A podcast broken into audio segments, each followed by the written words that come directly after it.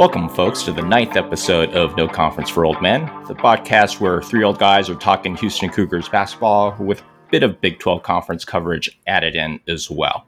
We have some really exciting news to announce today. We've been picked up by the great folks at GoCoogs.com who provide the deepest and broadest coverage of Houston Cougars around, bar none. What that means here is that our podcast, starting with this episode, will come under the umbrella of all the incredible content that GoCoogs.com provides, and it will increase our ability to reach Houston Cougar fans everywhere.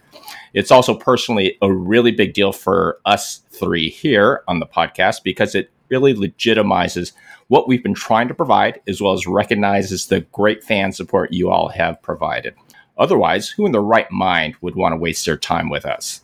So, before we get into this episode, I just wanted to thank everyone, Ryan and Brad at GoCoogs.com for the consideration and inclusion, Tom for providing and starting this endeavor with me, Bill for joining us over the last few weeks to enable what I always envisioned as a three person podcast and most importantly, is a big thank you to the fans that have supported us as we kick this podcast off this season. We're three old nobodies, and we deeply appreciate the Cougar Nation's support from day one that has far, far exceeded our expectations. We've got things started. So now on to today's episode. We just got through our marquee win so far, and 11th of the season over SEC opponent Texas A&M but it was a costly one with sophomore six man Terrence Arceneaux potentially lost for the season with what is feared to be a torn Achilles tendon. We've got two games left this year to adjust to that loss and find out who's able to step up and fill the void before conference play begins versus West Virginia on January 6th. So, pivotal two to three weeks ahead for coach to play with the puzzle pieces for this next phase of the season.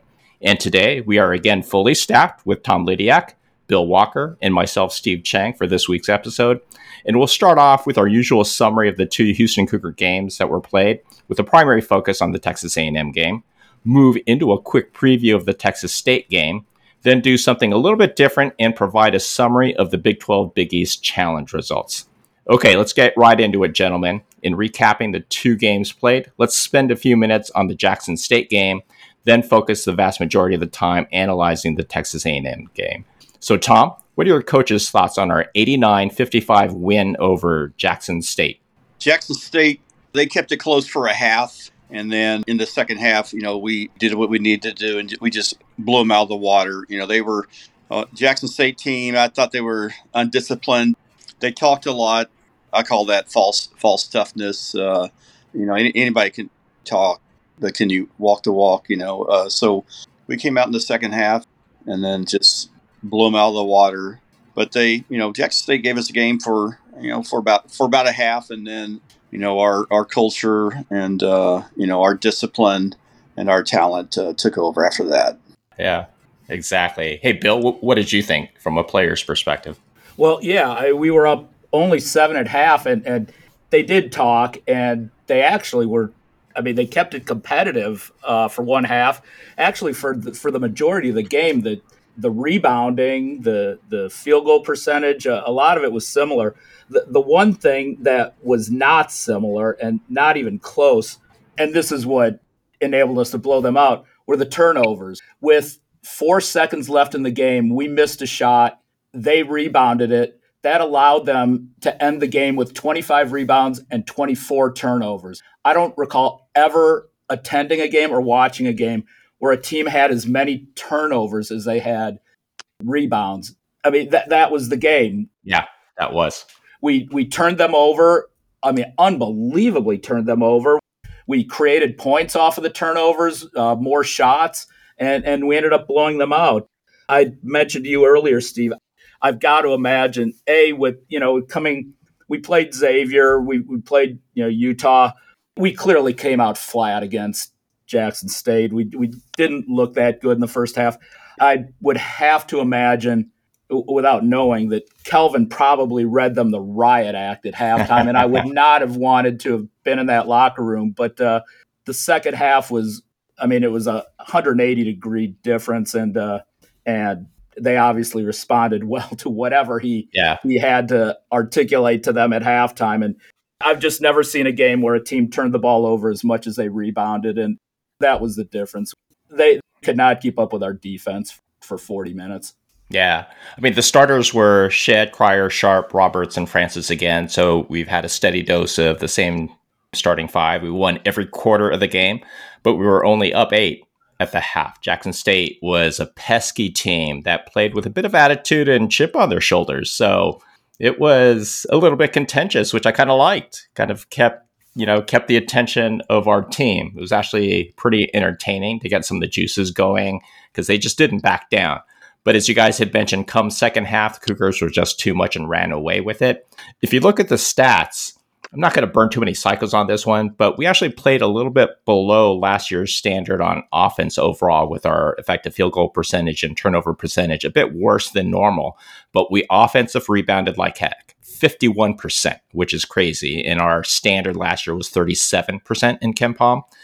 We were a little bit below standard on most of the defensive metrics as well. But as you had it highlighted, Bill, we forced them to turn over on 35% of their possessions. That's nuts, right? And we were we're exceptional last year at 21%, but we blew that statistic out of the water.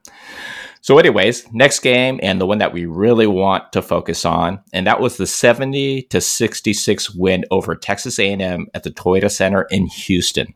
This was a highly anticipated non-conference game versus our nearby SEC team, but it was a costly one. So, Bill, what are your thoughts on our gutsy win against Texas A&M? Yeah, I mean, first and foremost, just horrified by Arceneaux's injury. What happened to him? I mean, it, it it, it sucks. He's gotten bigger this year. He's played hard. He's been better on the defensive end, rebounding. He clearly bought into Kelvin's system. He's done everything that's been asked of him. I mean, it it's just brutal to go down like that. A, you know, a non non contact injury and, and be you know done for the year. It's tough, and it's going to mean that that now the the bench is going to be shorter, and and there are a couple players that are going to absolutely have to step up quickly. Yep. With that said, we were the better team. Plain and simple, we were the better team. We we got out to, I mean, we were up 21. We we outplayed them after their 7-0 start. We outplayed them. Cryer was was great in the first half. Shead was great. We defended them. It was a great first half and beginning of the second half. You know, Buzz Williams is a is a very good coach, and he made a a very good uh, decision for them to go to a you know I thought it was kind of a three two matchup. I mean maybe it was just a three two, but with with the stipulation that wherever Cryer is, you're not defending an area, you're defending him, and and it worked. Our our offense, which has had issues over the past few years, you know we go into lapses. We lapsed and they got back into the game and uh, you know and, and we struggled to score. With that said, you know I've read a lot. I've seen message board posts and you know, people saying that that Shead it was the worst game that Shead played, and I, I could not disagree more. I'm willing to bet that in Kelvin's history, no player has probably scored 26 points in one half. Taylor was unbelievable, and it's not like he was getting open shots and just dribbling by Shead or Shead was just not playing well. He was hitting off balance threes. Yeah, there were a couple times when when Shead went for steals and missed, and Taylor hit shots, but I mean Taylor was unbelievable, and he hasn't shot that well this year. If if we play them again, instead of going ten of twenty two from the field, th- there's a good chance that he goes four of twenty two from the field, and he may do that against other teams. He just he had a, a, a game for the ages, and yeah. Shead, Shead guarded him for most of the game. It, I was surprised. I thought that, that that he was having to work so hard, Taylor that is, to get the shots off that he may wear down and the and the shots would not fall toward the end of the game. But uh, give him credit; he had an unbelievable game, and sometimes great offense can beat great defense, and then that's just simply what happened.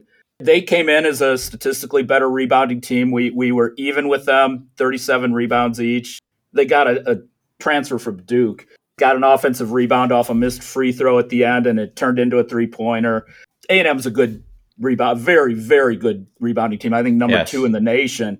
We we stuck with them. Uh, Roberts was his typical solid, solid self inside. Yep. He got rebounds. He did everything. I thought, uh, you know, even though he had a little bit of foul trouble again, Tugler played well when he was in there. Yes, I thought I thought he, he was good, and actually he got two really quick fouls. Then he played well. He kind of played within himself the rest Yes. of the game and stayed on the floor. Didn't he ended up with four fouls, but he didn't foul out. He you know he he played intelligently the rest of the way. Uh, I, I think he only had three in the end. did if he? I looked thought, at the box, oh, I thought he had four, but maybe maybe I'm Yeah. wrong.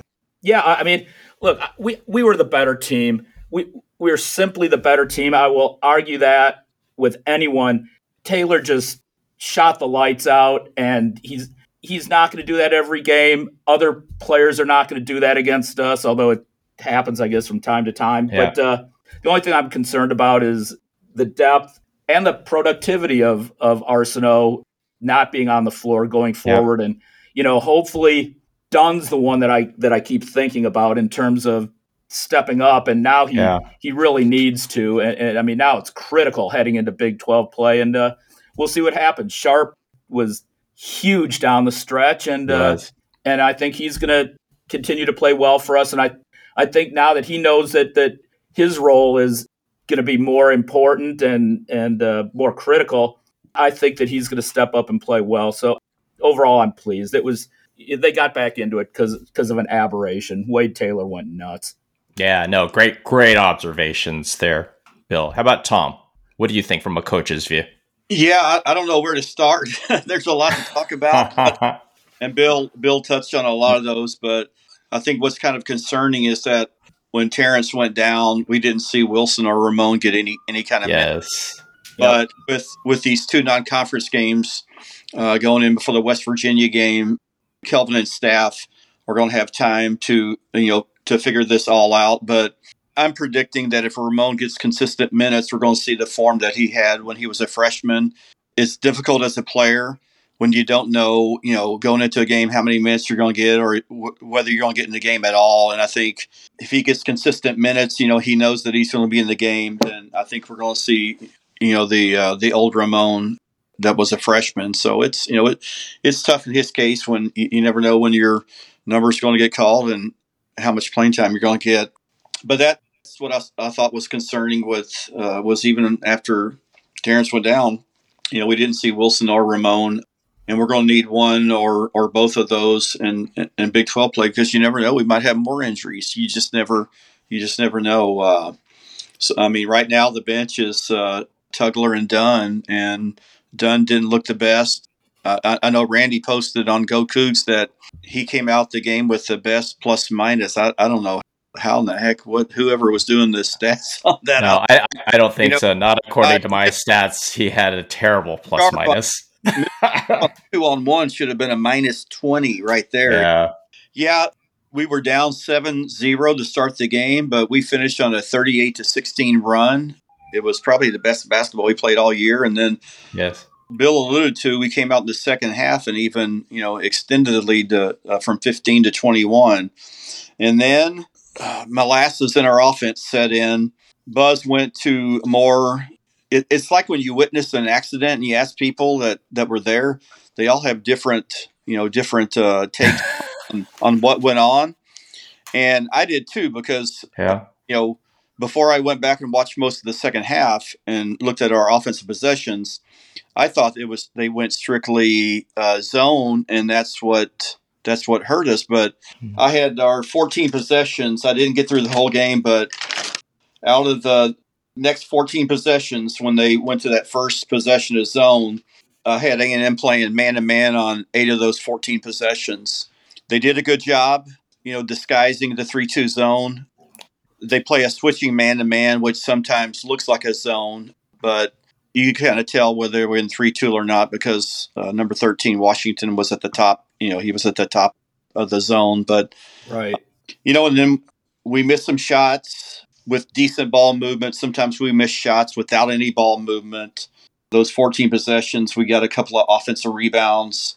Uh, but for the most part, you know, a lot of the possessions wasn't a whole lot of, of movement and got down late in the shot clock and we ended up hoisting some shots. But uh, bottom line, yeah, we were the better team because we won, you know. Uh, I'm trying to think of some other things I, I had had down here. Uh, you know, 63 63. Uh, we come out of a timeout, and Kelvin runs, uh, you know, one of his favorite plays. it's hammer action where he throws the ball to J'Wan, Jamal gets it back, and he just drives like mad baseline, and then you got a, a screen for LJ in the in the other corner. And I think the A&M had so much focus on LJ in the corner that they just allowed Francis to slip, and nobody picked yep. him. Got that dunk, and they only had what two or three or two or three team fouls, so they had Yep. You know, they could have fouled the crap out of him, but they didn't have time to, and and uh, and Francis flushed that one. The big three by Sharp. Yep. You know, wasn't a whole lot of ball movement. It was like swing, guard, guard, throw to Sharp, and you know he pump faked. Yep. And the guy got it up in the air and then and knocked down the three. But Emanuel's done that so many times in his career already, hitting these timely, uh, timely threes. Um, yeah, just cold blooded, huh? Yeah, yeah. You know, dagger just, yeah. Just a dagger. I'm sure there's probably a metric somewhere about kind of like in baseball when you have all these numbers and all these stats, you know, about when you hit your threes. Uh, yeah. Stat for that or or not. You know, you know, you can be a 32 percent three point shooter and hit the key ones, or you can be a 40 percent three point shooter, but when it comes to crunch time, you just nut up and miss. You know. Yeah. Uh, so yeah, big game big game for us uh, on our schedule so far, and we won. But uh, as you and Bill alluded to, you know, it's a bummer losing losing Terrence because uh, he was off to a good year and you know totally bought in. He was doing the things that you know Kelvin wants him to do, and yeah, now we have to have guys that that are going to step have to step up going going forward the rest of the year. Okay, yeah, for the Texas A&M game, yeah. And Steve, another thing is with Terrence playing some four when we went small and, and our lack of depth with our big guys, we're going to see how effective, you know, I think the, the small lineup is going to be going, you know, going forward. We'll much tougher, right? Because yeah. Terrence was much longer than Walker, right? And more yeah. athletic yeah, as but, well. So we'll see. And, and like, like that year where we lost Tramon and Marcus, it was around Christmas time, I think it was. And, yep uh, we uh, we canceled the Cincinnati game because of that's right. I'll cough here, COVID, which which allowed us about a week to re-engineer our offense. Yeah. So you know this could be this could be a time with these two non-conference games before West Virginia that maybe we do some a few things different because of losing Terrence. Completely agree. This was a really strange game, but a fun, intense one in the end. Really a tale of two halves. And if you broke the game into quartiles, we really dominated the first two. And if you look more closely, we dominated two and a half quartiles of the game. We led by 15 at the half and even led by 21, as Bill had mentioned early on in the second half. Then we started taking the air out of the ball and ran the clock down on every possession. And that really gave the opportunity for Wade Taylor to do what I call his best Nigel Pack imitation from last year's NCAA tournament loss to Miami, hitting every inconceivable off balance three pointer out there when they even finally tied the game late. I think it was at the one minute, 31 second mark that they tied it at 63 apiece. Our starters are again were Jamal, Cryer, Sharp, Roberts, and Francis. Our rotation, as you guys had mentioned, tightened up again against a tougher opponent. And it just became that much tighter with Arceneaux's injury in the first half. And it, it's really just a terrible, terrible injury if, if what we've read is actually true. We played a seven man rotation with only Tugler and Dunn playing any significant minutes. Roberts, Sharp, and Cryer all played 36 or 37 minutes apiece. Shead played 32 minutes in what looked like a total blowout at one point became a really tight battle at the end. And Shead and Sharp were really key at that end to pull out the win. With, as you had highlighted, Shead's drive and drop off to Francis for the monster dunk, then Shead rebound off a Taylor miss, and then feeding Sharp for the killer three just sealed it for the Cougars. Taylor made another three, then Dunn actually made what could have been a crucial error with an out of bounds play to cause every Cougar a heart attack at that point, but we held on after Sharp iced things with two free throws. I'm really devastated as you guys are with Terrence's injury. If, it, if that ends up being confirmed on Monday, he was really starting to come into his own, feeling more comfortable playing a stretch four off the bench. We were already short on size, and this just makes it that much more difficult as we get ready for Big 12 play. And these next two games, all of a sudden, as you guys had both had mentioned, become key because that's really the time where we figure out whether Ramon Walker and Damian Dunn have got what it takes to step up and fill the gap. I also believe that this game may have been the pivotal point where Tugler will start to average more minutes than Francis going forward at the five. He had four points, five rebounds, three block shots, zero turnovers in 21 minutes, disrupting passing lanes and just bothering both Coleman and Washington when in the game, just due to his length, long arms, and his his activity, quite honestly. More importantly, he was a plus minus 6.7 for the game, while Francis was a player box score plus minus negative 2.1, according to Bart Torvik. As you dig into the advanced analytics from KenPom, on offense, our effective field goal percentage was too standard at basically just under 52%. And that was even with a terrible second half shooting performance by the team. We turned the ball over a little bit more than usual, especially in the second half, again at 18.39%, uh, where we're typically around the 15%. And we offensive rebounded, though, above standard, which is really, really key against the number one offensive rebounding team in the country. So we offensive rebounded 43.24% of our rebounds versus our standard of 37%. On defense, we played to standard and were exceptional in the first half, limiting Texas A&M to 42.73% effective field goal percentage, forced them to 18.5% turnovers, which was just a tiny bit below our standard, and we limited three-point percentage to 33.3% shooting, and that was after that torrid second half by Taylor. And really key was blocking 35.71% of their two point shots. That was a huge difference for us. Basically, we were stellar overall on defense, except for Wade Taylor, who just went crazy in the second half. So, a great win for our Cougars, but a costly one with Arceneaux's injury. Now, let's just do a, a quick preview of the upcoming Houston Texas State game. Tom, what do you think? Uh, before you talk to Texas State, one more little uh, tidbit about uh, about Wade Taylor. Sure.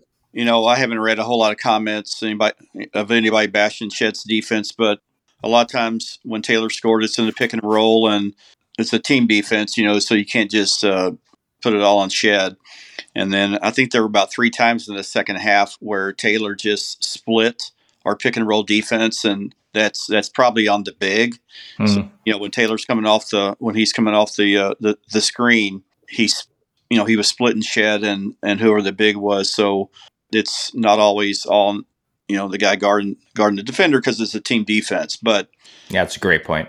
Taylor probably had yeah, as you and uh, you and Bill alluded to, Taylor probably had a career game in his his college career. I mean, he was the SEC Player of the Year last year, I believe.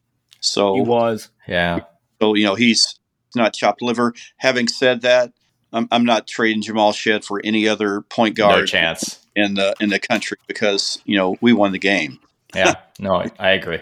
Okay, no, to, and uh, again, again, it was some of those shots that Taylor hit were were completely off balance shots. That I mean, they're they're shots that he's. You go back however many games they've played so far, he has not hit those shots so far. He's he came into the game not shooting well. Yep. I mean, it, like I said, it was an aberration. And and you're right, Tom. He did he did split the double team a couple times. Uh, I know he got by Tugler a couple of times, and that's you know T- Tugler will get better. Kelvin will certainly be on him about that. I don't want to say once in a lifetime, but that was something that we're not going to see again. I don't think. Yeah, the, the shots he shot were just. It's not like he was getting himself in position, getting set, and just drilling straight on, uncontested three pointers. I mean, Shead was there most of the time. He was off balance, and, and he just had a game for the ages. Period. Yeah. And next game, he he'll probably have those same shots and miss them all. yeah. Right. Exactly. exactly. Okay. Okay. Let's go to the Texas State game. Who do you want to go first, Steve? Yeah, go ahead, Tom. The only thing about I know about Texas State is they aren't very good. That's the only thing about that, that, they they used to be called Southwest Texas State Teachers College, and I think LBJ graduated from there. That's about I don't know a few more things. They won a couple of D two football championships under Jim Wack back in the day. I had a bunch of friends go there, and you know, so I think they drank a lot and they floated down those rivers, and that's that's my scouting report on Texas State. there you Seriously, I'd go. like, I'd like to see, you know, uh, what the rotation's going to be with uh, without Terrence in there. I think we'll get a chance to see because I think we'll we'll have a comfortable lead, and it's a lot easier to put in, you know, Wilson and Ramon when you're up 15 or 18 rather than put them in a game with A and M when you're only up, you know, seven or eight. So, Yeah. you know, hopefully, hopefully they can get some playing time, and then they can they can build their confidence up because, like we all said already in this in this podcast, we're going to need them in conference play. Yeah, exactly. How about you, Bill? What do you think? Well, they're currently five and five in the Sun Belt. They've been in a 14 team conference. They're predicted as I've seen them predicted as high as sixth place. I've seen them predicted as low as 12th. So they're not going to be most likely competing for the Sun Belt title. Very likely a one bid league, but they're going to be competitive. They've had two games against known teams, decent teams. They lost by 19 at Texas. They lost by 39 at Oklahoma. So there you go. Their coach, he's been there three years, Terrence Johnson. He's 55 and 34. So he is winning games, you know, about Yep. 18 and 11 per year. Uh, I love this quote from him. Their defensive efficiency has dipped all three years that he's been there. And going into this year, he said the number one priority was making more shots. I'm like, well, that's that's interesting. Sounds like Mike Okay. D'Antoni. Yeah.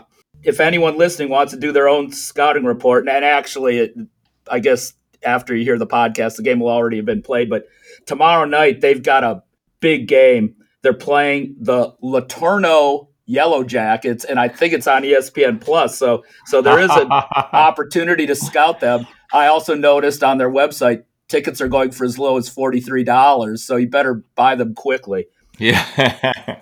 yeah, I could go through some of their players. They've got one one guy who's okay. His name's Kaden Gumbs. He's a six two point guard. He's led them in assists in seven of their ten games. He's led them in scoring in a couple. They've had six leading scorers in in their ten games. Uh, some of the players multiple times. So they don't they don't have any dominant player. They don't have any really good player. Another great quote from Terrence Johnson was that uh, he thought Gumbs could be one of the greatest players in Texas State history. And I thought, does Texas State even have a great player in their history? I I mean, I certainly Yeah. had to thought about it for a while. I can't even think of a single player that went there. So Yeah. I- I'm not sure if that's a, a you know how complimentary that is, but uh, that's about all I've got on Texas State. It's it's Okay. going to be it's going to be a you know if there's any letdown after A and M that that could affect things a little bit, but I'd say U of H by 30 to 35. Yeah, no, good call. I mean, UH is still number one in KenPom at this point. Texas State is 171, so not the worst team. We've played far worse teams on the on our schedule so far. So I'd say, yeah, in the end, it's still going to be a huge margin of victory. We're 16th in adjusted offensive efficiency, where they're number 79 in adjusted defensive efficiency. On the flip side, we're number one in adjusted defensive efficiency. And if you're telling me that the coach's focus was on improving making shots, well, they're number 276th in adjusted off- offensive efficiency. So I don't think he's doing a very good job this year. They're a terrible shooting team, ranked number 314th in effective field goal percentage, and a bad turnover team, ranking 301st in turnover percentage. Terrible, terrible combo. Then you match that up against our number three effective field goal percentage defense that defends every shot, and we're number three defensively in steals as well. It's just going to be terrible for Texas State. And on the other side, Texas State is only okay at defending shooters, ranked number 88 in effective field goal percentage, and they don't defensive rebound very well, ranking 207th. It's so really the key is you guys have both mentioned as well is making sure that Ramon Walker and Dunn get the minutes, get going, and regain some of that confidence from coach because we're really going to need them going into Big 12 play. So now next, let's get into a fun discussion. And at this point in time, we've finished the Big 12 Big East Challenge.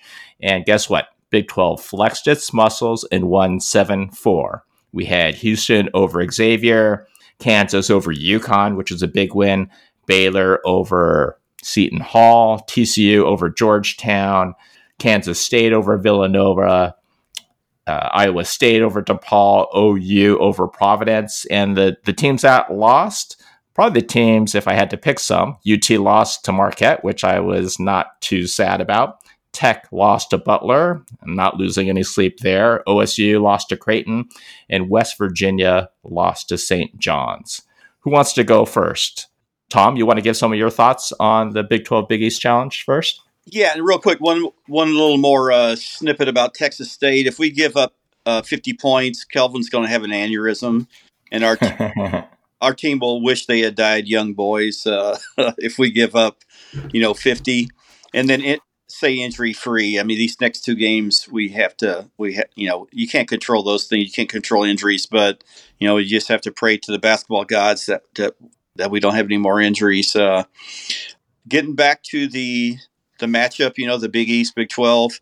I'm surprised with Tech giving up so many points. Uh, I haven't seen all their scores, but you know they were in one game they gave up 89 and and uh, McCasland, Grant McCasland, the Tech coach, you know his at North Texas, they were like one one of the best defensive teams in, in the country, and that's what they that's what he hangs his hat on. And oofta, I mean, they gave they've been getting up some points, so I think it's uh, and they were going to be one of my surprise teams in the Big Twelve this year, but right now it's not looking not looking that way for them.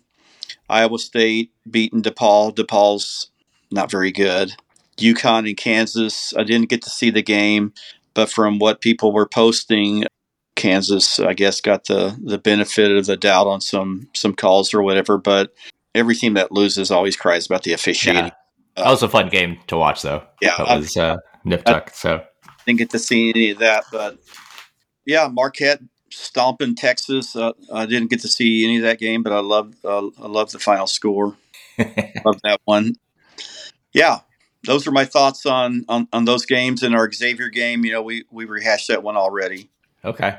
How about you, Bill? What were your thoughts on the Big 12's uh, kind of dominating performance over the Big East? Yeah, I had uh, someone someone asked me to predict the games before they took place, and I had the Big 12 winning six five. The one I can't remember which one I missed, but doesn't matter.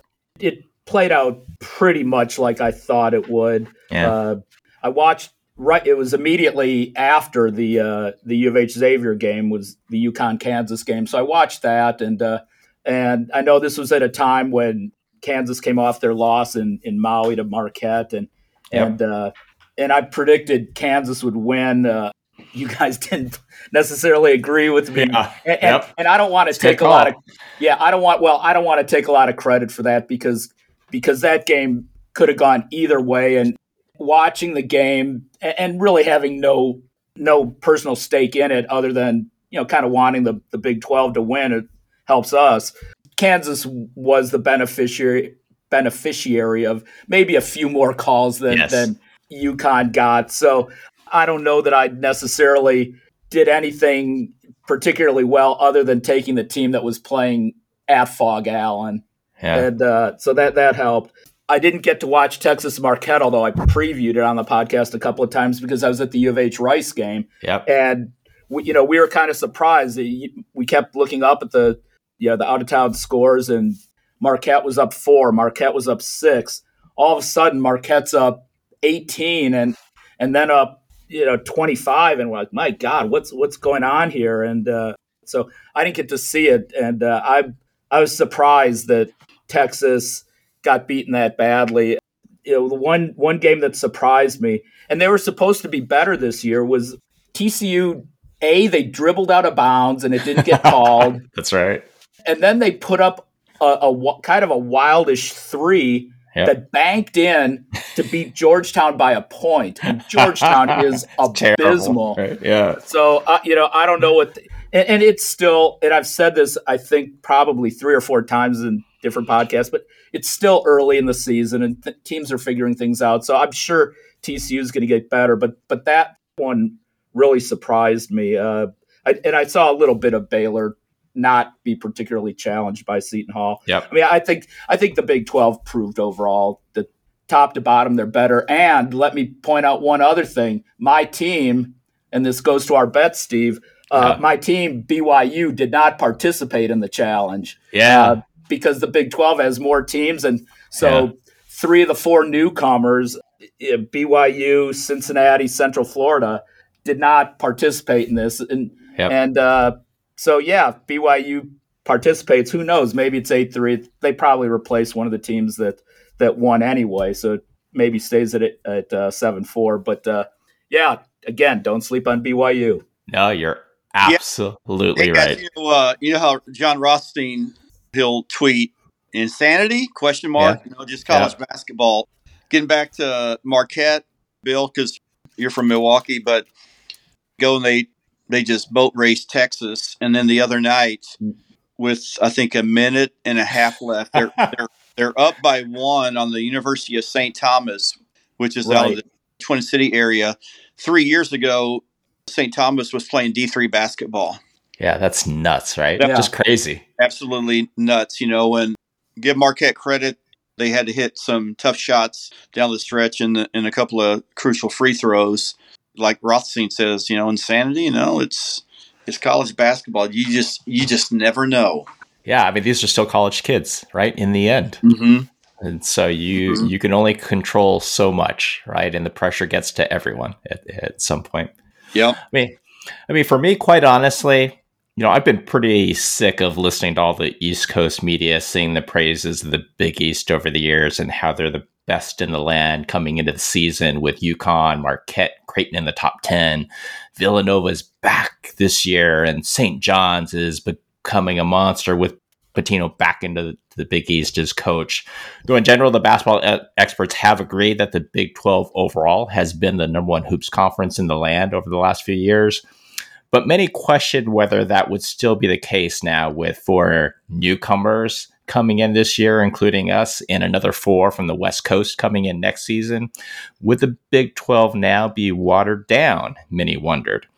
And, you know, so now with the holidays coming up, all the critical and big non conference games having been completed, I thought it'd be perfect timing before conference play begins to do another assessment of conference strength at this point based on this year's current KenPom rankings. But comparing conferences based on membership makeup last year, this year, as well as what it's going to look like next year, and some pretty interesting findings, which I'll share with you.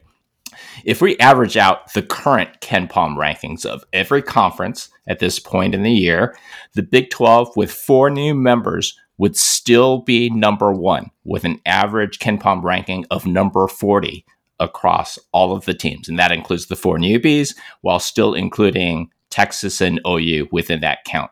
Next closest is the Big Ten at an average of number 52 ranking. Then the SEC at third, coming at 61. And then guess what? Big East isn't even in the top three. They're showing up at number four with an average ranking of number 67. Then it's the Pac, and finally the ACC bringing up the rear at a lowly average of number 84. But you know what's even more interesting? If you took the four new members out of the Big 12 and based it on last year's membership, that 10 team current makeup of the Big 12 would still be number one, but their average ranking becomes number 44. So that's four points lower than the current makeup, which includes the four new teams and, of course, our Houston Cougars. And if you go one step further and look at next year's makeup with UT and OU out of the conference and four new PAC teams added in, the Big 12 still remains number one with an average score of 42. A bit higher than the current 40, but still better than the original 22 23 10 team Big 12 score of number 44. So basically, this conference in the Big 12 is by far the toughest in the land. Last season, this season, or next season, the Big 12 in every iteration is truly no conference for old men. So that's it for episode nine of No Conference for Old Men podcast. Hope you all enjoyed it. And again, would really appreciate it if folks would follow, subscribe, or collect our podcast, depending on your podcast platform of choice. We should now also be available on the GoCoogs.com website under the podcast section for those that prefer to digest the content that way. We appreciate the continued support and loyalty from all. that keeps us going and continues to reinforce our view that there's an appetite out there for the type of deep college hoops insight we're trying to provide for Cougar and Big 12 fans alike. Also, please give us a follow on our Twitter account, No Conference for Old Men. Thank you all again for listening. And episode number 10 should come out uh, sometime after the Texas State game. So please be on the lookout to listen, download the next episode. Thanks again, everyone, and happy holidays.